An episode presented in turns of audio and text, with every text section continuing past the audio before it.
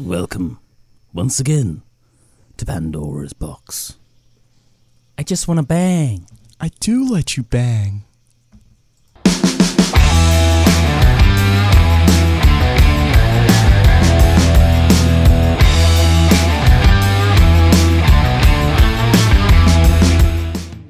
Welcome to Pandora's Box. I'm your host, as always, Obadiah Penny Whistle. To the left of me, we have young Bullwinkle. Do you want to give yourself an alias today? What should I be? Uh, I'll be Ziz. Ziz. To Ziz. the right where we have Mr. Drusif Armstrong. Hola. Do you want to give yourself an alias today, man? Yeah, um, Faldo. Faldo. Mm. Faldo and Ziz. Mm. Yeah, cheers for joining us, everybody. Um, if you're listening for the first time, Pandora's Box is a topical, factual, and sometimes just silly show where we talk about a plethora of different topics and subjects and all sorts of things, really. Sometimes we get quite educational, sometimes we get quite daft. So um, we don't know what's going to be coming your way today. What's coming out the We'll just find out. Um, for any of you that didn't know what that played in, what played us in today, that was the Eve of War um, by Jeff Wayne, and that was um, Jeff Wayne's musical that was written about the the War of the Worlds. So it's quite like a legendary, like a legendary piece of fiction, really, Mm. the War of the Worlds, um, and it's got a great story behind it. So, did you know that when that was ori- originally released on air, um, so like Orson Welles basically like released that on um, on the radio back in 1938, and um, it was the week of Halloween, and he released it. And he's apparently he sort of like tried to make it so it seemed like it was like a real broadcast, like it was like a Right, legit radio. right, right, But right. he said that he thought like him and his team that were sort of putting it together, and it's funny because I could almost like imagine us trying to do something like this, and you'd Mm. never imagine in a million years that people would actually fall for it. Yeah. But him and like the, you know like the guys that he was working with in the studio, they thought like they're going to try and broadcast it like it's a real life event. But he thought that like him and this like the co-workers never believed in a million years that anybody would ever take it seriously because they just thought it was like so out of this world, Yeah, yeah, yeah. literally. Boom-tsh. Um, but yeah, loads and loads of people took it seriously, and it literally like caused like mass hysteria and mass pandemonium. Yeah, so um, I got something up about it. I'll read it. What with like the music and everything? That's or was what it just I the think. story? With, like, the well, well, no, because yeah. J- Jeff Jeff Wayne writ, if I believe this right, so it was uh, originally um, the War of the Worlds was a book that was Ah. written by H. G. Wells. Okay, so H. G. Wells writ, wrote the classic The War of the Worlds in uh, I think sometime late in like the 1800s. I think, um, and it was in 1938 that Orson Welles um, made like a radio adaptation, and Mm. then later on, I think maybe in like the the 80s, I think then Jeff Wayne made a musical out of Ah, it. Okay, Right. so at the time it wouldn't have been like what we just listened Oh, to okay. there. Yeah, Yeah, yeah, I know. yeah, yeah, Yeah. obviously, actually, yeah. Yeah. 38. But um, I've got something up about it, so I'll I'll, I'll um, read out about it. So it says on Halloween morning, 1938, Orson Welles awoke to find himself the most talked about man in America. The night before, Welles and his Mercury Theatre on the air had performed a radio adaptation of H.G. Wells' The War of the Worlds, converting the at the time 40 year old novel into fake news bulletins that described a Martian invasion of New Jersey. Oh my god. Some listeners mistook those bulletins for real life reporting, and there were thousands of anxious phone calls to police, newspaper offices, and radio stations. Um, convinced many journalists that the show had caused um, nationwide hysteria. By the next morning, the 23 year old Orson Welles' f- um, face and name were on the front pages of newspapers coast to coast, along with headlines about the mass panic his CBS broadcast had allegedly inspired. Welles barely had time to glance at the papers, leaving him with only a horribly vague sense of what he had done to his country. He'd heard mass reports of stampedes, even suicides, and of angered Whoa. yeah, and of angered listeners that were so so annoyed, uh, angry with him that there, apparently there were people um, that said they were going to shoot him on sight if they saw him What? because they'd caused so much like destruction to America. Um, he said at the time um, when interviewed about it, if I'd planned to wreck my career, I couldn't have done it any better way. Mhm. Ah, that's cool. I like that. With his li- and then it goes on to say, with his livelihood and possibly even his freedom on the line, Welles went before dozens of reporters, photographers, and newsreel cameramen at a, at a hastily arranged press conference in the CBS building. Each journalist asked him some variation of the same basic question: Had he intended, or did he anticipate at all, that the War of the Worlds would throw its audience into mass panic? And then goes on to say that question would follow Welles for the rest of his life. Um, uh, but apparently, all the people that worked with him to this day, like say that, um, like right up until the day they died, say that nobody ever intended it, like to cause mass panic. Like they want, they they almost like wanted it, pe- some people to believe it just because it was like Halloween, Yeah. but they just never Yeah. believed in a million years that it would happen. So the Mm. idea that like people would take it so Mm. So Did you say he was 23 when he did that as Yeah. well? That's pretty young, That's isn't cool. it? That, that's like Yeah. that's like that's like you know. Yeah. You're just wanting to. Do you know what I mean? Like I think I don't think you think about it so seriously as you were if, if you're a bit older, maybe. I think you got to Mm. bear in mind, like in in say like nineteen, um, did it say nineteen? Yeah, 38. nineteen thirty eight. Mm. Um, people tended to do stuff a lot younger. Yeah, You know, people yeah, would, yeah, people totally, people yeah. would grow up faster, so it wasn't uncommon for you to have like Mm. a full, you know, like have like two or three kids at home and like a full fledged career by the time you were twenty three. Whereas Yeah. nowadays, when you're twenty three, you're only really sort of still trying to figure out your life. Yeah, yeah, yeah. You know, so um, but yeah, and then it goes on to say um. What's that? There's some more interesting information. I know that um a- apparently it's like really funny. You know, there's um in America apparently uh in New Jersey there's um there's like water tanks that are on like like that are like quite up high like, th- I know the sort tw- of 20, yeah, yeah, 30 yeah. feet I up high. you mean. on like on like and they they stand them on like three like big legs Mm. essentially and because the news broadcast was was um, describing um like these Martian invaders as coming down on like tripods and stuff like that apparently they were like um crazy like ang- like angry anxious like farmers like driving around New Jersey in the middle of the night in like trucks like all these men that had gotten to the back of these like pickups and they were like driving around firing their shotguns at these at these Oh water tanks thinking that it was Martians invading Oh my, Crazy, that's Man. such a good story. So absolutely crazy, isn't? I really want to hear the Mm. radio broadcast that they put out now. Yeah, yeah. Oh, yeah. oh, It'd be interesting to know if you could find it on Yeah. YouTube or something. That'd be so cool. But it goes on to say by the end of October the 38th, sorry, October th- 1938, Welles Mercury Theatre on the air had been on CBS for 17 weeks. Um, it was a low program, a low budget program without a sponsor. The series had built up, so this is like giving some background now. So this Mm. is actually like before the event. This was a low budget program without a sponsor. The series had built a small but loyal following with fresh adaptations of literary classics. But for the week of Halloween, Welles wanted something very different from the Mercury's earlier offerings. Um, in a 1960 court deposition, as part of the lawsuit suing CBS to be recognised as the broadcast's rightful co author, Welles offered an explanation for his inspiration for the War of the Worlds. He said, I had con- conceived the idea of doing a radio broadcast in such a manner that a crisis would actually seem to be happening in real time, and would be broadcast in such a dramatised form as to appear to be a real event taking place at that time, rather than a mere radio play. Without knowing which book he wanted to adapt, Welles brought the idea to John Houseman, his producer, and Paul Stewart, who was a veteran radio actor who co directed the Mercury broadcasts. The three men discussed various works of science fiction before settling on H.G. Wells' 1898 novel, The War of the Worlds, even though Houseman doubted that Welles had a- ever even read it. The original The War of the Worlds story recounts a Martian invasion of Great Britain around the turn of the 20th century. The invaders easily defeat the British army thanks to their advanced weaponry, which included a heat ray and poisonous black smoke, only to be eventually felled by earthly diseases of which the Martians had no immunity for. Um, yeah, it's just so cool. And then Mm. just basically went on to say that, like, basically the original novel was actually supposed to be like a satire of British imperialism. Mm. So it was like you know Mm. Britain was like the most powerful colonizer in the world and suddenly found itself colonized. so it's supposed to be Right. like satire, you know? Right, right, right. Um, but it, it had like some real world basis. So apparently, in 1877, the Italian astronomer Giovanni Schiaparelli had observed a series of dark lines on the Martian surface that he called canali, which is Italian for channels. In um, in English, canali got mistranslated to canals, a word implying that these were not natural formations, that someone had built them. Wealthy self-taught astronomer Percival Lowell then popularized his this misconception in a series of books describing a highly intelligent, canal building Martian civilization. H.G. Wells then drew liberally from these ideas in crafting a story of alien invasion, the first ever of its kind. So that's a, that's a that's a really cool point in itself. Yeah. Because there's so much stuff like literally about aliens and movies about aliens yeah, now. yeah. That's quite cool in fact that it's like the first ever piece of work, like you know, the first ever piece of like science fiction.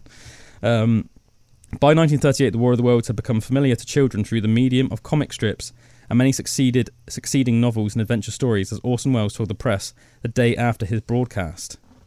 After Welles selected the book for adaptation, Houseman passed it on to Howard Koch, a writer recently hired to script the Mercury broadcast with instructions to convert it into a late, late breaking news bulletins. Koch may have been the first member of the Mercury to read The War of the World, and he took an immediate dislike to it, finding it terribly dull and dated. Science fiction in the 1930s was largely the purview of children, with alien invaders confined to pulp magazines and the Sunday funnies. Hmm. The idea that intelligent Martians might actually exist had largely been discredited. Even with the fake news con- concept, Koch struggled to turn the novel into a credible radio drama in less than a week. So, I think basically the the point is is is it was it was it was really rushed. This broadcast, like they literally went into the studio. mm. They hadn't even picked what book they were going to Mm. adapt. Mm. Um, And it wasn't just Welles that picked it; it was him and the two Yeah, yeah. producers, like So, Mm. going he- through some bits and. like Orson Welles hadn't even like read it himself. Mm. um, they sort of like rushed to like pick it and then in less than like a week's time they basically gave this guy like said that right you need to like adapt this into like some like fake news bulletins and the guy was like for god's sake and didn't even like the idea didn't even think it was like a particularly good Mm, story mm. so they never in a million years Yeah. had any idea that it was going to like cause us and it caused like mass hysteria That's so good. as I said, uh, man, I didn't know. Um, I knew I knew that story about the guys like um, firing the shotguns, and I knew that it caused mass panic. But I didn't know that like some people even like committed suicide. Yeah, that's Yeah. dark. Crazy. Imagine almost like imagine almost like somewhere like the in like some rural New Jersey, like late at night, and just like having the radio on and hearing that like these Martians were coming down and just like destroying everybody with like heat rays, and they were gonna like and they were wiping out mankind, Mm. and just being almost like so paranoid and so like I'm taking my life now. traumatized, yeah, just like thinking right. coming for you. oh Mm. my god. that's a crazy story, isn't it? I felt like we need to um on on Aspen Waite Radio. Yeah. We ought to on just Halloween do randomly, a remake. just randomly every now and again, we're just going to do a fake news bulletin. yeah. Yeah, throughout the day. That that could be very risky, couldn't it? Yeah, I said he had to go to court for that and everything. well, you'd hope nowadays with the internet and everything, people would be able to fact check that. Well, I think it depends what we broadcast. To be honest, Mm. can you imagine? Like, can you imagine just for just for like a s- like? Can you imagine if you you broadcast Mm. on air, Mm. Say that like a nuclear bomb was heading towards Britain? can you imagine like the mass hysteria that would create? Mm. Like, imagine Yeah. if you were just driving in your car and you heard that, and you just was like switched onto Aspen Waite Radio and you'd never heard the station before. If you heard Mm. that, you would almost just like trust that nobody would ever be Yeah, such a yeah, mor- yeah, yeah. such a moron to make that up, wouldn't you? Do you Yeah, know what I mean? yeah, yeah, yeah, yeah. I remember once, um, because we live near like a, a, a nuclear power station. I remember once, um, um, like that the power station alarm went off, and they sometimes just like you know they they uh, they like do like little drills, don't they? Where they like practice the alarm just to make sure that the alarms are working, Right. and they have to send out like um like letters to all the people that live within like you know li- hearing distance basically. Yeah, so if yeah, you can like if you can hear it from your house, they have to send you a letter. So you you get a letter saying about it. Um, but one day when um, the alarm went off, um, for some reason like they they had like an issue where they couldn't turn the alarm off. Mm. Um, so it took like it took like three times, three or four times longer than usual to took the alarm off, and um, and um, my missus just like messaged her brother because he works there just to be like, oh, why is the alarm going on for so long? And him like just to, to Oh, a prank, just just put back like run. Like like run the reactors like the reactor's broken or something like that, and like for about like for about two minutes. I remember M came and told me, and like my my initial reaction obviously was gonna was gonna be like no, but then like it was almost this part of me that thought like if this is real, and I'm I do not want to be like no you idiot. Do, you know, do you know what I mean? Yeah, yeah, yeah. So I remember I was just like started like just almost just like freaking out. I was like right, get in the car now. And do you know what I mean? And almost just being like well you know you know just like. If if if it, it on the small chance it is real, like you might as well try and get away. Do you know what I, mean? I thought I'm just gonna like Yeah. try and like tank it over the hills or something, you know, before like the rest of the traffic like start trying to do it as well. And Yeah. there's just like there's like, and then like literally we got to the point where we were almost on the way out the door.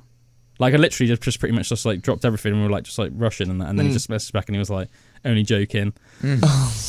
Oh my god. And then meanwhile, can you imagine her like coming and saying that to me and all you can hear in the background is like, Oh my god. He got you. yeah, man. I remember like that proper. I remember when she told me that I was just like, she was like, she came in really panicked. So I look on her face, she was so scared. She's like, they told me it's not a drill. We got, we gotta go. We gotta go now. And she like so like purely terrified. And I was like, okay, okay, okay. Mm. It's like just like grab my keys and that, and just like was like making for the back door. I remember like my head just being like, should I even grab anything? And I was just like, no. And I literally was just like gonna go out the back Oh my god. Nothing. I remember the next time I saw him, I was like, you little so and so. Yeah, you little, you little beep. And he was like, he was like, yeah, that was a pretty good prank, wasn't it? And I was like, yeah, too fair, that was a pretty good prank. He sent the sent the final message just at the right time, so you didn't drive drive off for half an hour. yeah, without can you checking the imagine how phone. funny it would look to like any neighbours and that just suddenly seeing us like really frantically just like running out into the car and just like drove, and then like a couple of minutes later just driving back like real casually like, and then just like walking back to the house like real False chill, alarm. in like my boxer shorts and that. Well, you've not even got, had time to get changed. yeah, yeah, We gotta go. yeah. so funny, isn't it? That's so good. So Yeah, man. good. Yeah, I love the idea. Like, it's such a the thing is, is back in those days, obviously, like media in general was quite like a new thing, Mm, wasn't it? mm. So I can imagine it was like. There's always going to have to be like those first couple of people that are going to have to like push the boundaries for that to like, Yeah. make people realize like they Yeah. never obviously those guys as I said like never had a clue that Mm. like the ramifications of that they just didn't think that even if people did listen that they would even take it seriously let alone the fact that it would like make the whole country go into like mass hysteria and panic I reckon you could get away with reading wor- uh, War of the Worlds on on radio now, though. Mm. It's a bit different to saying there's a nuke coming. What you reckon if you tr- if you like forged like a n- but because the thing is there's a lot of people would know about the War of the Worlds nowadays. Mm. What you think if you like forged a new um sort of like a, a unique original tale about how we were being invaded in aliens and like broadcast on the radio? What you Mm. think that like? You I wasn't you could thinking of get it away like with that, but that's that's cooler. Yeah. Well, yeah, because you couldn't get away with War of the Worlds 'cause it's been done before. Yeah, exactly. yeah, Exactly. yeah, yeah. So But, you, obviously, yeah, you no, do it'd that. be cool to. Yeah, that'd be quite cool. Because I Hmm. feel like there is, you know, your your argument could be, you know, everyone's got a phone. Yeah. It's going to be like listening to it. Realistically, anyone can can just look online. Yeah, but I also think you know there's always going to be like those those couple of people that are maybe are like you know are not into the technology, Mm. maybe like 50 pluses and stuff. Like, I know a lot of people that like yeah. like older people in my family and that that you know would still rely on like television and radio to get the Mm. mission. You know, like phobias. yeah. Mm. Can you get like a scared of the internet phobia? Oh, I expect so. I reckon like like a technophobe who don't don't yeah. like technology. Yeah. yeah. and But just I older people. Yeah, Yeah. interphobe. Yeah. I said I think it would only it would only be Net- like younger netphobe. people really, wouldn't it? That would be like Mm. googling to check it. And also, Mm. what if it Mm. was like groundbreaking news and it hadn't even spread on like the? Do you know what I mean? You'd always be like wondering that, wouldn't you? If it freaked you Yeah. out enough, if it was Yeah. convincing enough, Mm. Yeah. Yeah. It If you- depends how convincing you make it. Yeah, exactly. Do you know what I mean? It could be, it could be like if you did it really, really well, mm. you could freak some people out. Mm. And that'd be quite an interesting thing to do. I even think night. like you know like Led what we were saying about Led Zeppelins in like the last one or the one before like um how crazy that would have been to see this massive like thing in the Zeppelin, yeah, yeah. Zeppelin Yeah. like it's a similar thing in it like imagine if like the uh, like like UFOs and stuff like that Mm. like if the government were developing a new kind of jet or a new kind of technology that was like a new like flying up and then you just saw it it would literally it'd freak you out but it could just be like your government like just doing a test run on Yeah. a new like plane you know Well, I remember, I remember, um, you know, like stealth bombers. Can you like Mm. picture one in your head? Yeah. Yeah. I remember yeah. because black ones Yeah, they were like classified for like years before they were made aware to the public, and I think it was only like the mid '90s where they were like made aware. But a couple of people before then, um, like didn't think that they really existed. There had been like reports of them, and some people had like drawn them.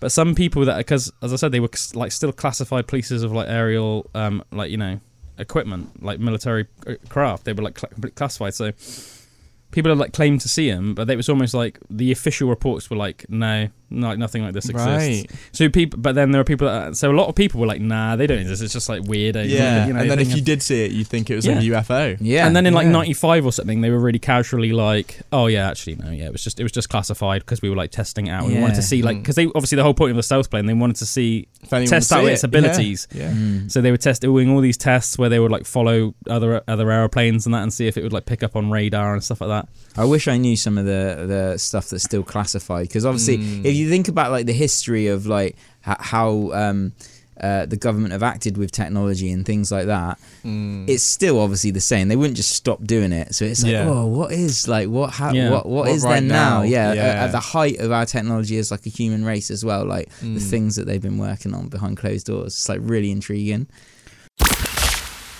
Oh Like- man, I punched the wall the other day. Yeah. Like I was I was asleep and I had a nightmare, but it was like my nan, like Your like nan was trying to kill skipping skipping in a circle, like really creepily, like a kid would. You know what I mean? sort of like ring around the rosy, and that was fine. That bit was fine, and I I was just kind of like sat there, just like like- watching. That was fine. And then she like started. She, she was going in a circle in front of me, and then like once she just broke off from the circle and like came towards me. And as she got close, her face turned into this like ghost like demon, and like went, and I like I like went. And literally jabbed it, and then just like really hurt my hand. and I woke up, and was like, "Oh fuck!" Mate, I had. Did you know what's weird about that? I had a similar dream, but about um, Emily's nan, Wendy. Really? I had a dream that I was in my kitchen with Emily's nan, and um, we were just chatting away as normal. And Emma's nan's got like a real distinctive laugh. It's like it's really like funny, like summer, like cute little Somerset lady. It's like, right. I oh. and it, but it's like it's quite you know it's not quite as weird as that. Yeah, yeah, yeah. But it, it's quite similar. but in my dream, like she um she laughed at something and she was like, but then it was like, oh and then I looked at her in her face. Yeah, it started all distorting and that, and then she was like, oh, it was like a full on. She went really deep, demonic, and then I fucking woke up and I was like, what? And then I remember telling them, and she was like, what? She was like, you had a dream that my nan's had some weird demon, and I was explaining. She was like, that is fucking weird, and I was like, yeah, I know it's weird. I was like, no, it's freaking weird, man. It's freaky. Man, I reckon my house has now got like a ghost for some reason. I've been having like, more has a what? nightmares for the past like week than I have in like two years. Really? So weird. Like I had one where um I was just sat in bed and like I think it was a dream or I don't know if I was like half awake. Hmm. I, I don't really remember. But um I was just kind of sat there watching. I could see the like landing light was on. Hmm. And I was waiting for it to go off so I could like go back to sleep or whatever. And then it sort of went off and I heard footsteps towards my door. And then I who I assume was my dad, Hmm. but it could have just been some like corpse. Yeah. Just like came in floating, like through my through my door What, and like was into my room. I think so. Well, yeah. yeah, yeah, yeah. No, but I No, know, no, I know what you mean. yeah. I know what you mean. Like where you kind of like half awake. Yeah. Yeah. But I don't know because I. oh, I'm what you pretty mean, like sure. sleep paralysis? or Yeah. something? I I'm thought you pretty would sure be I like, was oh yeah, like- did it actually happen? Yeah. No, because sometimes you can think stuff like Yeah, that's like happened. sleep Like, yeah, like when paralysis. you're half asleep. and- hallucinating. I think it Yeah. might have been like that Yeah. because I think I was just kind of like grab my phone, turn the light on. I like the nothing was idea there. I that was like what it the did actually fuck? Mm. Happen. Yeah, you that got to ask. Me, horrible. uh, uh, you've probably have you spoke to Meg about some of her things? I think we might have done at your house. We might have like we might have like. Um, I'd like to because I love talking she, people. she's had loads of like that. experiences. Actually, no, we have a little bit. She was saying about this time in the forest. Yeah, where it was all like the firemen and stuff, and she had like a fireman like walk through her and everything. Yeah, I remember her saying And- about that. Yeah, and at her house as well. They had these little Victorian Oh, children like running fu- around and- the yard and that. Well, she and thought it's her brother came up the top of the stairs, but then he was asleep downstairs. Yeah, was man. weird. Yeah, man. Because that's what it reminded me footsteps of. Because it was. It reminded me of your story. Because they literally heard footsteps up there, and it had one of those old houses where it's like a latch door, Mm. and um and she and they saw the latch go up. But the door didn't open, and they were like, "That was really weird." So they went and checked, and Dan was just still downstairs, just flat out on the sofa, just completely asleep. So it wasn't him. Yeah. But um, yeah, that was weird. She had That's loads of real weird, experiences like that. But I haven't really ever had any things Yeah, like you know. my brother said he had a crazy experience in Scotland. like, Really? recently, where like Oh. the Oh, hotel they're in, the Let's hotel it, they're let's in. it. Um, The obviously they stay there, and the rooms upstairs are like free yeah. because they don't book them out because the floors are like 'Cause really so sort of haunted. Yeah, yeah. Because the floors are like really quiet. Mm. No, not quiet. Sorry, really loud. So if someone's okay, walking like up there, it just creaky, keep Jake yeah. and Jake and Abby up. Right. So they always keep it done. And um, some guy that had Alzheimer's ended up like wandering up there one day and um, letting himself into one of the rooms.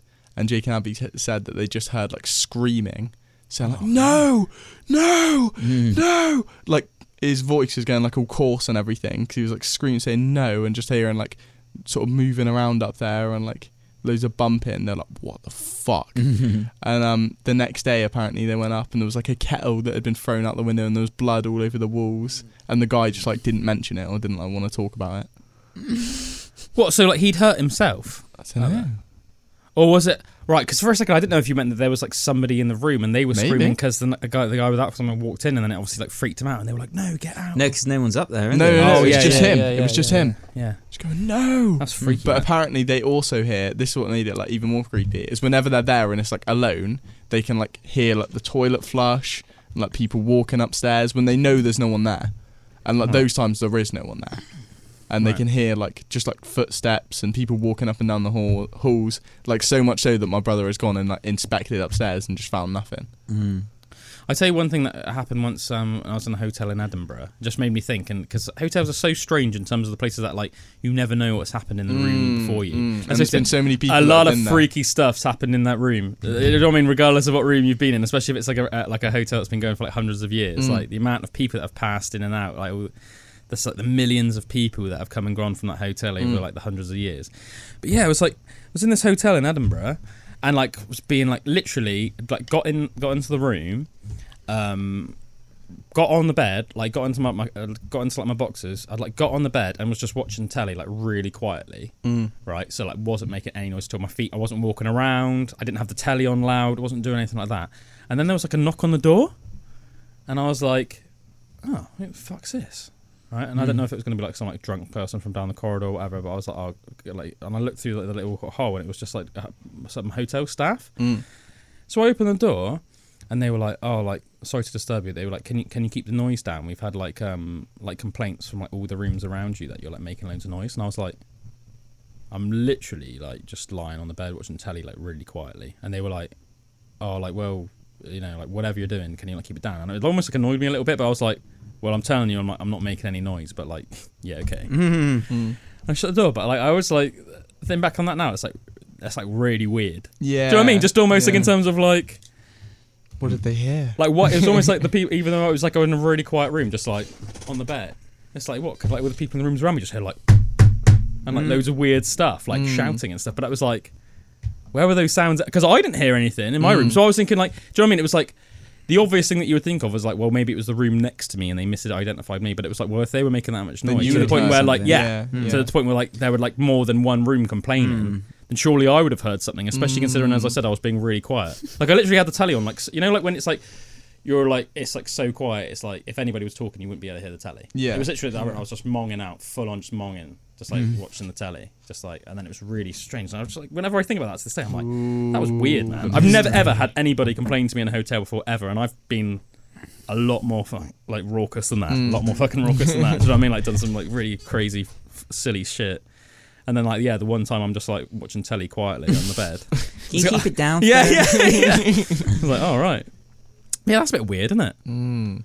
Like phantom noises. Something about them. Something like phantom noises. But I was going to say as well, weird that you said I had the first horror, um, horror, horror dream, the, the first nightmare I've had in ages Yeah. the other night, and it was really weird actually. Mm. Um, it almost like started off in my head, and do you know what? I reckon it was because do you remember like I, last week I said um, I played a song, didn't I, by a band called Camel, and I said the track reminds me of like something like, like from like a level of GTA where you Right. would like play Yeah, yeah, yeah. And it'd be like something yeah. where you'd like get stoned in the game and you'd have to like kill loads of aliens or Mm.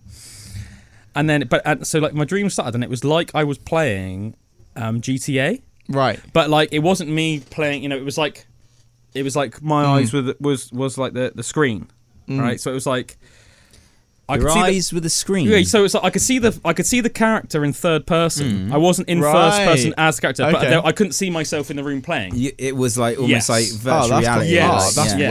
weird. That's cool Yes. though. So it was like that, um, and it started off that I was like playing like um, like yeah, like playing like GTA, but then it turned into almost like a horror game version. And in the game, it was like I was trying to get away from Jason Voorhees, and I was playing as Trevor, you know, Right. one of the Yeah, yeah, characters yeah. from GTA Five, and um, and it was like really weird. And it was like in my dream, I was with Michael, the other character from GTA Mm. Five, and it was like I was there, and it was like nighttime in the game, and Jason Voorhees were like coming after us, and it Mm. was like I was playing a level where you had to get away from Jason Voorhees, but it was really like really hard. But it got to the, the point where it was almost like so immersive by then it started becoming stressful. You know, like nightmares, like they become too they Mm. become like too much and it becomes like stressful for you. Mm. Yeah. You know? Yeah. And it was like getting like that, and I remember just like doing stuff in like like like you almost like would in the real game. So I remember like there was like a forklift truck, so I like got in the forklift, Mm. and I and there was like a, a little like like entry like a little alley or something, and I parked it like sideways, so like he so like Jason Voorhees wouldn't be able to get like do you know what I mean? Right. Mm. Like get- get through and stuff like that. But it was like every time I'd be like running in the game, and it was like nighttime, and every, every time I look look behind me, you'd be like really close, and it was like just really like Oh my god. making me Like stress running, out. You can't get away. yeah, and then like I, I can't remember what happened in the end, but it was like I finally woke up and I was just a bit like, well, that was like a weird like horror Yeah. version of GTA Five that I just like lived out in my head. like, Do you know? I had a thought recently. yeah. Um, do you reckon that you speak in your dreams, and I don't mean like communicate, because obviously you commu- communicate in your dreams because you Mm. speak out loud when you're actually asleep, or some people do. I do, but yeah, um, Evie does. My little daughter. It's hilarious. I like sort of mumble. Yeah. But um, but yeah, I I came to this conclusion after a dream I had where I woke up and was like, "Whoa, that was weird." I don't think that anyone actually talks. Like, I don't think their lips move.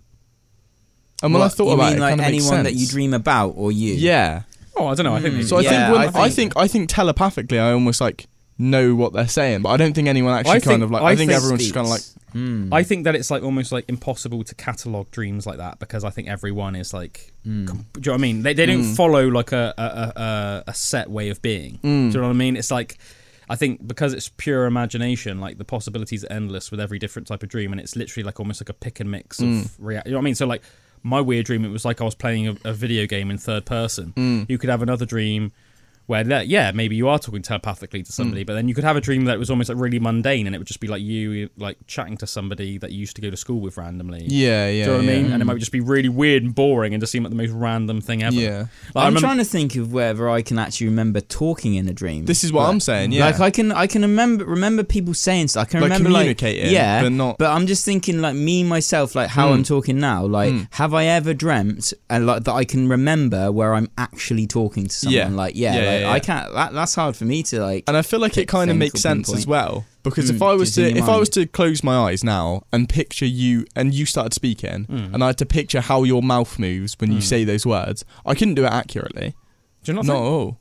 I don't think so. Hmm. I, c- I can think other people. I can think, but I'm thinking like my Yourself. actual self. Yeah. Yeah, I yeah, yeah, can't yeah. ever You just remember kind of speaking. spe- spectate other people's conversations. And Yeah, stuff. yeah, yeah, You just kind of watch things happening. Hmm. Like, Yeah, actually, I, I like I know what you more like what you mean now. Like the more we're talking about it, like I don't I do know what you mean actually. Yeah, it's almost. Like, but I think yeah, I I think I can definitely sort of see it like with yourself. Like you don't really feel like in dreams like Mm, you're talking. You feel like you're mm. almost like telepathically communicating, telepathically communicating with the people in your dream. But then I feel like maybe they're talking back to you. mm. That's how I mean I Right, feel. right. Mm.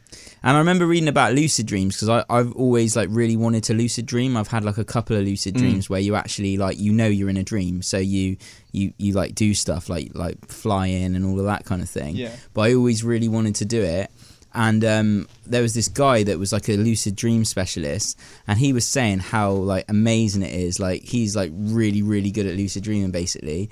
And he's saying that you can almost talk to an intelligence, which is your like subconscious, Right. and it will actually like beam out like words to you like in the dream so like almost like you're talking to the dream Mm. and the dream will answer in this like godlike fashion of just Mm. like you know what I mean but you're actually talking to your own subconscious so that, Mm. that'd be so cool to That'd like be really cool, experience just like yes son you know? Mm. Yeah. Whenever I fi- whenever I've like lucid dreamed before, I wake up as soon as I figure out I'm in a dream. yeah oh Like, I'm see like- I haven't I, That's what I've been. I've been like, you- you get oh, the I'm ability dreaming. to wake I'm, up, I'm dreaming. And I'm like, oh, I'm awake. Mm. Oh, I've yeah. done it a few times where like I've known I've been dreaming and I've stayed Mm. dreaming and it was amazing. I remember like I was on some grass and I put my hands down on the grass and I was like feeling it and I was squeezing it Oh and I was my like, oh my God. god, this feels so real. Like I could feel the texture of it and like Mm. and everything. But it, it and then yeah, I was just dreaming. It was like pretty crazy. crazy. You can like train yourself to get better at it. can't you? Yeah, totally. Yeah. Like one of them is like recognizing signs. So in the in the waking state, if you like Mm. look at your hands, I always hear about it. Mm. You look at the palms of your hands because that's not something you do very Mm. often. But if Mm. you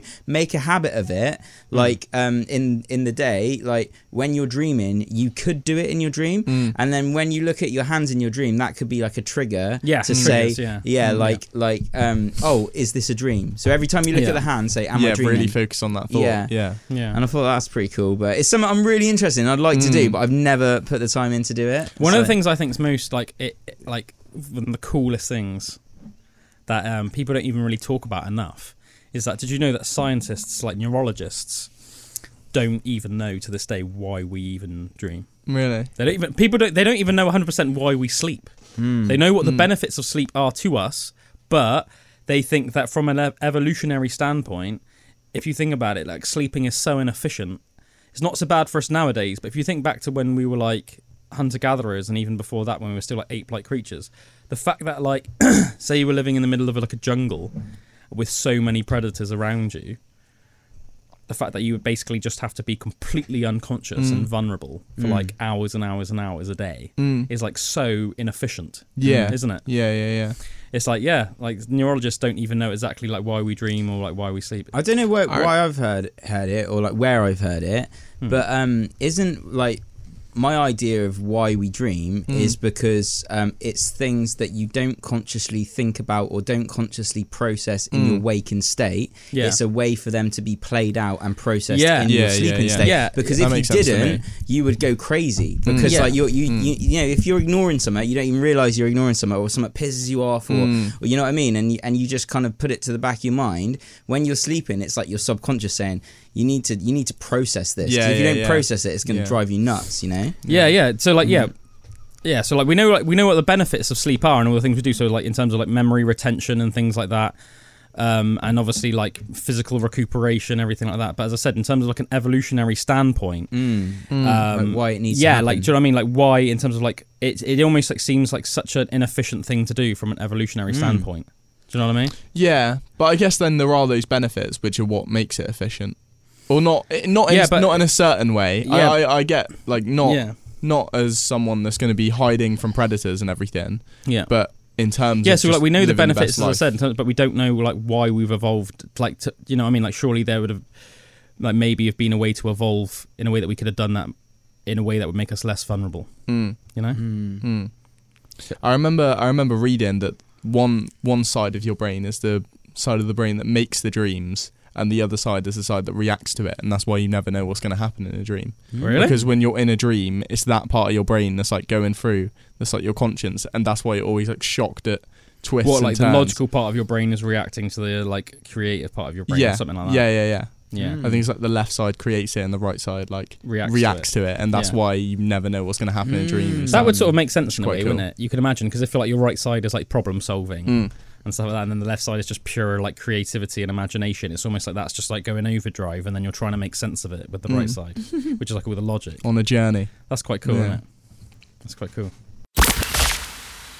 That was The Spirit of Man by Jeff Wayne. Mm. You're listening to Pandora's Box on Aspen Radio. Cheers for chilling with us this evening. If maybe you're listening for the first time on the radio and you're not aware, um, Pandora's Box also is a podcast that's on YouTube and Spotify. So um, if you're liking all these factoids, please go on our YouTube, type in Pandora's uh, Box podcast, give us a little subscribe, and you'll have um, all of our previous episodes there for you guys to Mm. watch, and on Spotify as well. Just the same thing, obviously, just Pandora's Box um, podcast. And um, real thankful to say as well um, that we've currently got a five star rating on Spotify. So cheers for anybody out there. If any of you have actually um, Rated rated, us. us. five stars, we really appreciate that. Mm-hmm. It's um cool because not many like podcasts or anything actually have Mm. five stars. How long Yeah. do you reckon Pure- it'll last? Mm. Not long. well, you know, who We knows? can only hope. Yeah, now we've said that, stars, don't go on there and give us a one, please. Yeah, yeah, just to Keep be a those little fives coming. just to We'll be a little solace. Well, you know, at the end of the day, you know, I don't, I don't think it's like something you should dwell about. But I still wanted to like, I still wanted to convey my thanks. Mm. You know, for all of those um, people actually that have given it five star rating, that's that's really sound. So Friends thanks everybody. Friends of the pod, yeah, Mhm. definitely.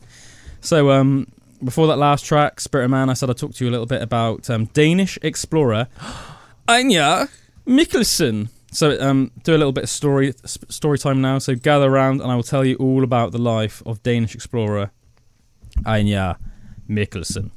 So, in 1909, Danish polar explorer Anja Mikkelsen set out on a mission to recover the lost maps and journals of a doomed Arctic expedition to the northeast coast of Greenland. What he didn't know is that it would take him three years to make it back home. dun dun dun. Whoa. In 1891, um, you know, many years prior, almost two decades prior, explorer Robert E. Peary outlined the eastern coast of Greenland and mapped a channel separating what he believed to be an island he called Peary Island. Sorry, Peary Land from the mainland, allowing America to make a claim on the island. This led to determined Danish sailors on a fatal voyage to dispute the claim in 1907, and Anja Mikkelsen on a quest to find them. So yeah, so obviously Greenland and stuff is owned by Yeah. Denmark and things like that. So they Mm. wanted to, you know, make sure that it was owned by the Danish, not by the Americans. Mhm. But in August 1909, Mikkelsen's ship would get trapped in Arctic ice some 200 miles from where he believed his predecessors had died. And let's face it, 200 miles is a long way, especially when you're in the Arctic. Mhm. Christ. According to his autobiography, Two Against the Ice, Mikkelsen began the journey with six men, but would be abandoned by all but one novice crewman. And, and he went on to endure two winters stranded in the Arctic. It's since been this is this is the Netflix. Oh, it's a Netflix movie. It's not a series. It's since been uh, adapted into the Netflix movie Against the Ice. The book attempted to convey some semblance of how harrowing the world of exploration was in the early 1900s. Remember we talked about that other guy before? I think it was a Norwegian explorer. Do you remember like, ages ago on Pandora's Box? I can't remember his name now, but he was like this giant. He looks great. There's some cool pictures. Is it of the him. one that had the Eskimo tongue? Uh, no, the, whale tongue. Oh, sorry, yeah. No, yeah, yeah, yeah. and then and then the Eskimos told him that the whale had been there for like two years. Yeah, mixed up yeah, and he, Yeah. he Yeah. boiled up the, the whale Oh, tongue, and apparently it was really like rub- salty. yeah, really rubbery and salty. And they told him it'd been there for two years, but I guess it was like so frozen and stuff that you know it managed He not to kill him. Mhm. Yeah. But um, yeah, he was cool. I think he was like a Norwegian guy. But yeah, all of those like crazy Nor- like Nor- yeah, uh, you know Norwegian and Danish explorers that Mm. all like went into the Arctic and that like crazy exploration. But yes, um, being adapted into uh, the movie Against the Ice with, as I said, the guy that played Jaime Lannister in Game of Thrones, Nikolai Coster-Waldau, who- Nice. who's a Danish guy himself. So it's almost like pretty cool that they've got a Dane. Hats Mm. off to the Danes. Yeah, man. Hats off to the Danes. Um, from frostbite and scurvy to predatory wildlife, Anja Mikkelsen and Ivar Iversen endured terrifying hardship to survive. It goes on to give you some background on, on um, Anja Mikkelsen as a man. So he was born in December 23rd, 1880, in Vester Brondeslev, Denmark. Anja Mikkelsen gravitated to the seas since he was a child. He was raised by generations that had risked their lives in treacherous expeditions. He grew up on, with tales of Arctic adventures and unprecedented discoveries. It soon became a lifelong passion to do the same. Mikkelsen was only 14 years old when he set sail for the first time on his own. While invigorating, he would not be satisfied until he became a true sailor. In 1896, he purportedly walked 320 miles from Stockholm to Gothenburg to convince Swedish explorer Salomon August Andrée to take him on an Arctic balloon flight. Anja Mikkelsen wouldn't know it yet, but he was lucky to be rejected. Andre's perilous journey ended fatally in, in October of 1897 when the hydrogen balloon failed to reach the North Pole and all three of its passengers died. So that was a lucky escape. wasn't it? Whoa. And after walking 320 miles to like beg to be on it, and then you're like let Mm. down, and then you hear later on that like everyone on that was on it died. Must have been like, cool, that's a close call. Yeah. In 1900, however, Mikkelsen was welcomed aboard Sir George Carl Amdrup's expedition to eastern Greenland. Mikkelsen and four others, including US geologist Ernest de Koven Leffingwell, Ooh, which definitely sounds like a made up name, but it's not. Ernest de Koven Leffingwell ended the 500 mile trip in 1902 by surveying a famously inaccessible coastline for the first time. The following year, he served as the cartographer on Evelyn Baldwin's expedition to Franz Josef Land, an Arctic archipelago used only by the Russian military today. In 1906, Leffingwell's father sponsored an Arctic expedition to map land that whalers had reportedly spotted in the Beaufort Sea north of Point Barrow, Alaska. With $5,000 and an engineless schooner, they set out to find it, but were forced to stop at Flaxman Island 200 miles from their goal. Fortuitously befriending the local Inuk Sakawachik people, they learned how to drive dogs across the ice and set out in February of 1907. After traversing 120 miles over 60 days, the duo believed the route fatal and returned, only to find that their ship had sunk. that would suck, wouldn't it? Oh my god. Can you imagine? Can you imagine? They literally traversed 120 miles in two months. And then when they realised that they thought the trip would be fatal, returned and then found their ship sank. Can you imagine you like how deflated you, you'd feel? While Leffingwell stayed behind to study the ice, Mikkelsen had other plans. Taking his chances to make it back home, Mikkelsen trekked all 2,300 miles on sled and by foot. That is crazy, isn't it? Passing through Point Barrow and Nome, he continued through Fairbanks, Valdez, and the Gulf of Alaska.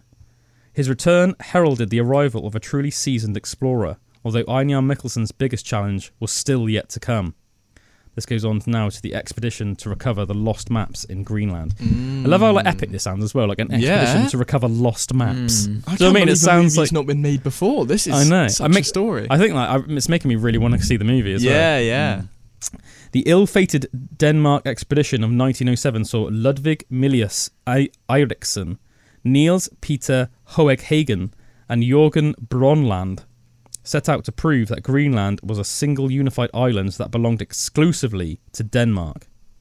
But in doing so, they relied on Robert E. Peary's maps of northeast Greenland, which included the hypothetical Peary Channel, dividing the region in two. Mizzled by the incomplete maps, even as they sought to disprove them, the men became lost in the Arctic and were soon trapped in the ice. While Brønlund's body was found in 1908 with his maps and diary, Mylius-Erichsen and Hoeg Hagen's never, never were. As a Dane and fellow explorer, Einar Mikkelsen couldn't decline when British newspaper magnate Lord Northcliffe offered to finance a 1909 expedition to locate them.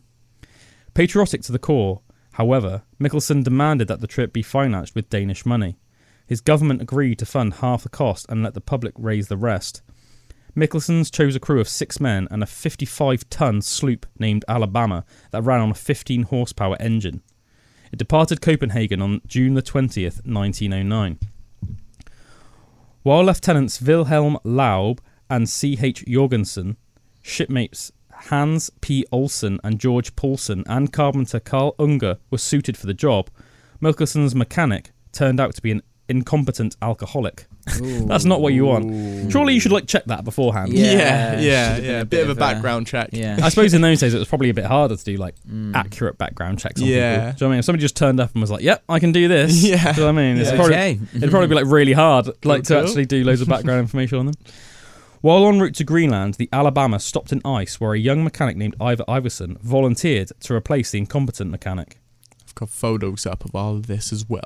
Yeah, so if you're watching, um, if you're not watching on YouTube, go on YouTube, and if you want to see, um, as I'm talking about this, young Bullwinkle um, is showing you lots and lots of pictures.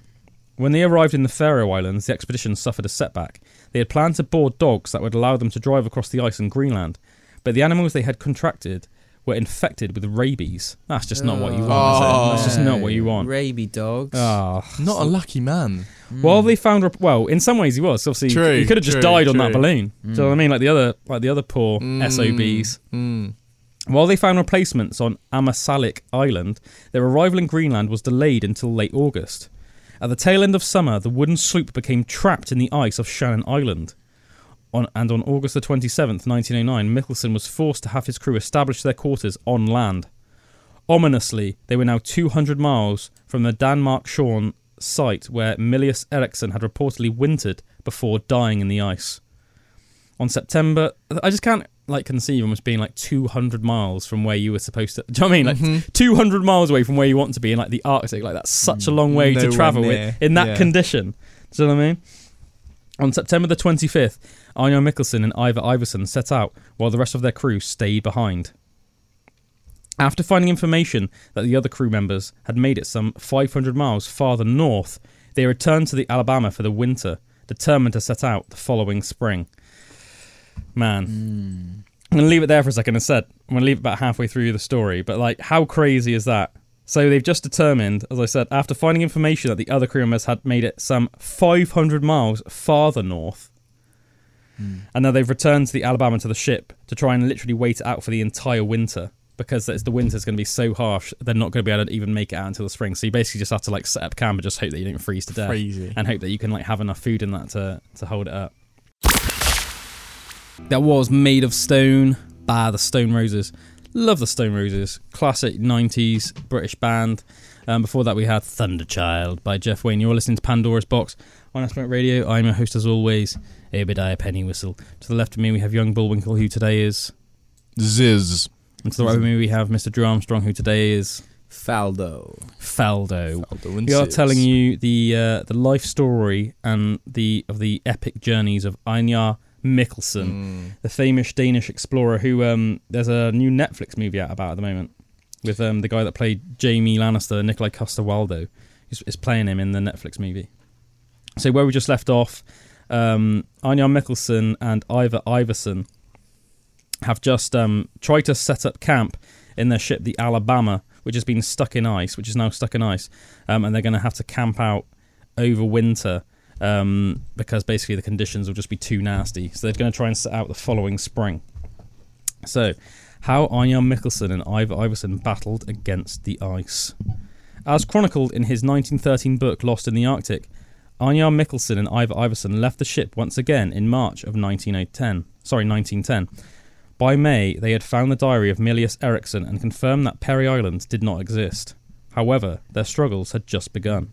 So, so they found they found something they set out for. They found Mm. a, a book. By May, they had found the diary of Mylius-Erichsen. Yep. That's crazy. and isn't it? confirmed Mm. that Peary Channel did not exist, thus obviously confirming that all of Greenland should be owned by Denmark. Mm. Ah. So they've achieved almost like their their you know Their goal. their goal, but they're also now like just, Just stuck, stuck. just Mm. stuck in the, in the Arctic. Yep. Um, however, their struggles had just begun. Summer had arrived, and the ice they had traversed by sled to get to the site was melting fast. It took them eight months to return back to the ship.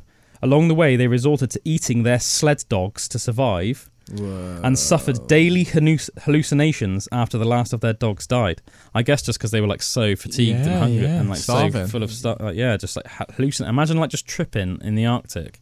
Just imagine what weird. I wonder. I'd like to know like what weird stuff they saw. What, so, like, do you know what I mean? It'd be interesting to know like what they were hallucinating about. Mm. Yeah. That'd be cool.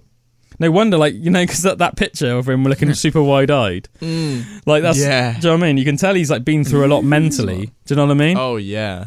Yeah. Mhm. Says when they finally made it back to the Alabama, they found they had been abandoned by their shipmates, who found passage home aboard a sealing vessel.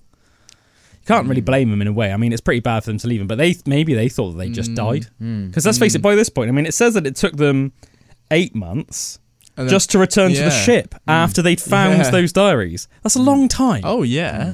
Do you know what I mean? That's that's two. and that's, that doesn't even two-thirds of a year. encounter, Uh, them going to find yeah, exactly, the, the stuff. exactly. I, So, s- I still can't believe that they actually found those diaries. When you think of all the snow and all the ice and everything, like, ha- and how huge it must have been, like, how the hell did they get their hands Mhm. on that? And Really- they were yeah. 200 Lost forever. miles off. Yeah. really, just really good explorers, great cartographers. Mm. So, yeah, but it's so impressive, isn't it? Yeah. Think about how big the Arctic mind. is. If you look Yeah. at it on a map, That's what I mean. like, And this little you- diary. Yeah, yeah. yeah, yeah. Can you Yeah, imagine was- how it's- euphoric they must have Mm. felt when they found that diary? I think it'd been like 20 years by that point. So that's 20 years, as you said, Yeah. of like snow and ice building up. What like, the hell? Do you know what I mean? It's a long time. It's not like it Mm. was like from like the previous winter.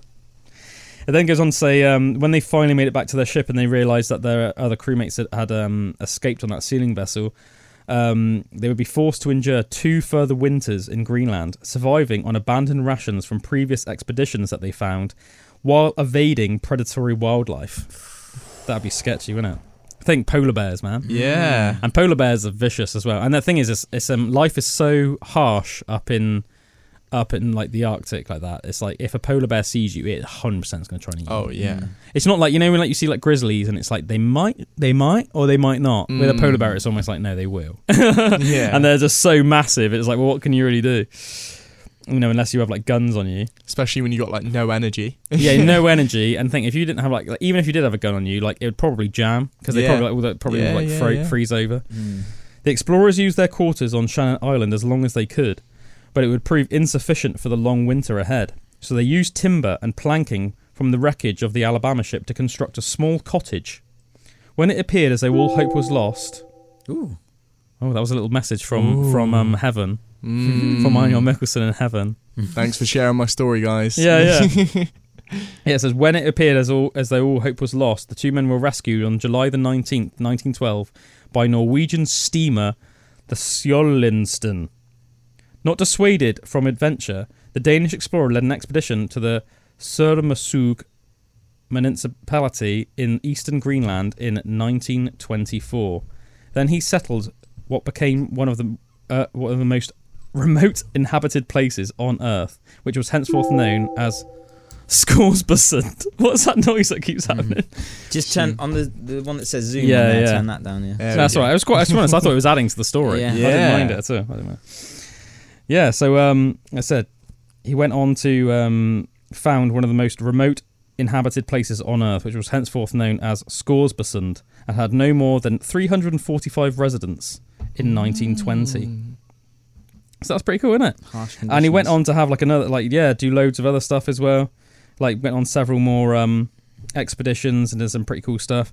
And then um, on Anja Mikkelsen's 90th birthday in 1970, he was given a national tribute by the Danish government. He died mere months later on May the 1st, 1971, with a Danish patrol vessel and Greenland mountain range named after him. The explorer had truly become the kind of famed adventurer he dreamed of as a child.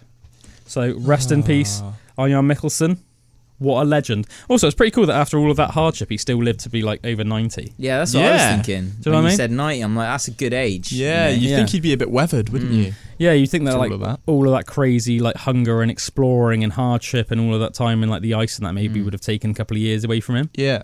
You know what Wim Hof says? What's that? Cold is good for you. Well, yeah, but I mean, I guess it's like it's good when you can choose. Yeah. Do you know what I mean? Maybe he just got maybe he got real good at the Wim Hof method, just like even before Mate. Wim Hof was around. I was going to say he, Yeah. he, mate, he was He- He'd be he didn't do the Wim Hof Born in the method. Wim Hof is the Yeah. Arjan Mikkelsen method. Yeah, do you know what I mean? Let's give the man let's give the man his dues. You Yeah. know. Yeah, what a cool guy. So cool. So cool. So rest in peace, friend of the pod, Friend Arjan Mikkelsen, of the pod. friend of the pod. of the pod.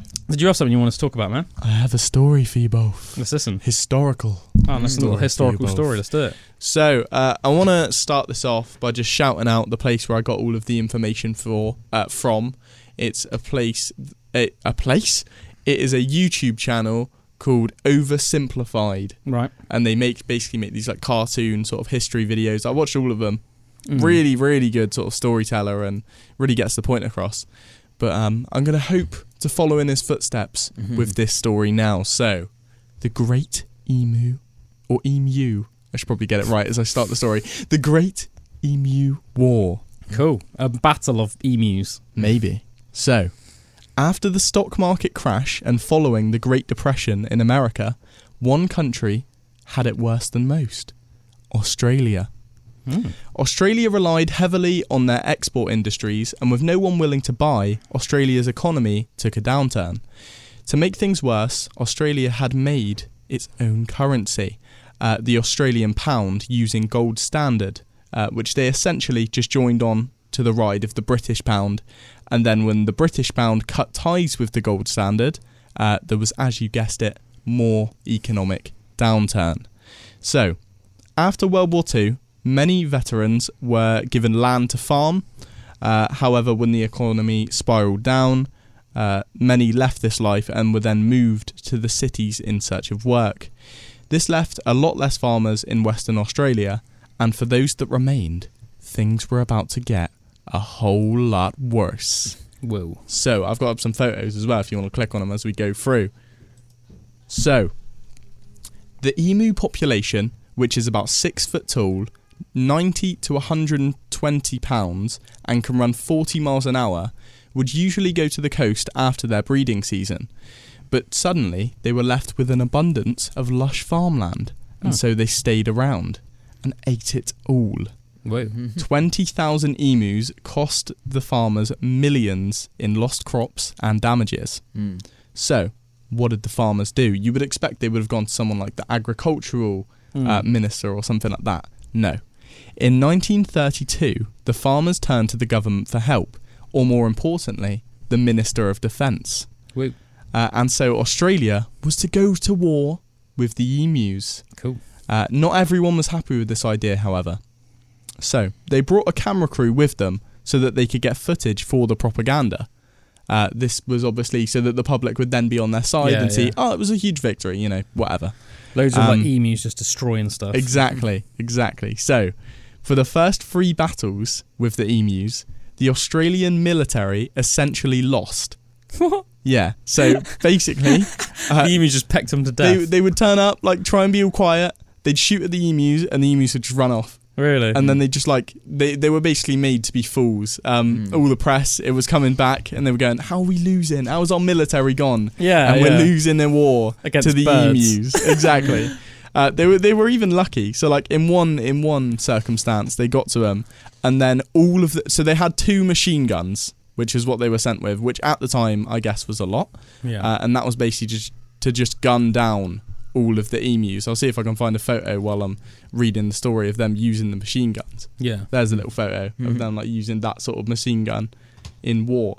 There's another one. and yeah, both of the guns jammed after they killed only 12 emus, and the military ended up looking stupid. An opposite, uh, the press had a field day, and an opposition party member suggested suggested that medals should be handed out to the emus who had won every round of the war so far. Okay. George Pearce, who was the Minister of Defence, decided to pull out of the war embarrassed. But four days later, when the farmers turned up and told him that the job was not done and that the emus were still eating the crops, he decided to go back and end the war once and for all. Rambo. So, round two. went full Rambo. round two. Round one went to the emus, round Yeah. two was about to start. Round two was more successful, with reports saying that they were cutting down 300 emus every week. Woo. Um, but the media had now lost interest, and with a thousand emus killed, Pearce finally ended the operation and declared victory. So he came back, he was saying, We won, Hmm. we won. Then it was pointed out that he had only killed 1,000 emus of the 20,000 that were causing havoc everywhere, and he also ended up using 10,000 rounds of ammunition, meaning he used uh, 10 rounds of ammunition per confirmed kill of an emu. Um, so in the end, there was a victory for the emus all around. And um, they basically went back, were embarrassed, spent way too much money, Mm. and then there was just still problems until a couple of years later when they introduced new fences, and the fences were just better. Just So build some rather than rather than yeah going to war with them, you could have just built a fence. Yeah. Exactly, exactly. That was how they got round it in the end. They just built a bunch of fences. That's so funny, isn't it? Literally went to war with the emus. yeah, And then in the end was like, actually, let's just build a fence. I thought that was quite a funny little silly story, silly war story. Yeah, they, I've like heard of lots of like um like wildlife crises Mm. that they've had in like Australia before. I know that um because like you didn't have like they didn't have like domestic cats or like something like equivalent of that in like Mm. Australia. But obviously when like European settlers started settling in um in uh, Australia, They like the kiddies. They bring yeah, them yeah, along. cats would come over. Mm. But then like stray cats became like a massive, massive problem in Australia Right. to the point where I I think even to this day you can get an unlimited amount of tags. So like if you're like a hunter, um, Mm. you're not allowed. To, if you're like a hunter, you're not allowed to just hunt indiscriminately. So you'll get given like. Depending on the animal, you'll Mm. get given like so many tags. So a tag means that you could kill. So if you've got given one tag, I mean you could kill one of these species Mm. right? But I think that in Australia you can get pretty much unlimited tags for stray cats, and they literally obviously just look like like domestic cats in Mm. in uh, like Britain or, or Europe or the US, whatever. Just think of like any domestic cat, but they've just gone fully wild and they have just like destroyed. Like, like they're just like destroying Australia's ecosystem. Oh my god. So there's like hunters in Australia that spend all their time just like shooting cats. It's Whoa. crazy, mate. Get up some pictures. Type in like Australia, um, cat like problem. yeah, Australia cat problem and like hunting cats and stuff. I don't want to see it. Like it's, it's pretty savage to see the images because it's like you know what I mean. 'Cause Yeah, I, yeah. especially because I love cats, so it's like, but that you can see why the problem arises because like obviously Things get ecosystem. out of balance. Yeah, ecosystems evolve as well. Like as we talked about before, it's like if there's n- if you don't have to like evolve for a certain predator, well then you're not going to be. So there's apparently there's like types of ground nesting birds Mm. that had no predators that they didn't have to worry about anything that would that would like you know pre- pre- prey on them in the way that like a cat does. Yeah. And um, but then as soon as the cats came along, these cats came. And apparently, they've wi- wiped out like Mm. entire species of of gra- gra- ground nesting birds, and apparently like wiped out species of frogs and that as well. This is crazy. So the final report found that every year, each individual feral cat in Australia kills 390 mammals, 225 reptilians, and 130 bi- Reptilians. birds. Oh, reptiles. Reptiles. Um, did- what did you say? Reptilians. reptilians. so that Yeah. adds up. Yeah. Every year, feral cats kill 1.4 billion native Australian animals. yeah, man, they're killing machines, That's aren't they? crazy. Cats are like almost like the perfect killing machine. Mm. Do you know what I mean? Like when you like see when you like just round up those stat- stats. I mean, that's not like that's not like a lion or a t- that's just like a, that's a cat. That's Yeah. just like a little domestic cat.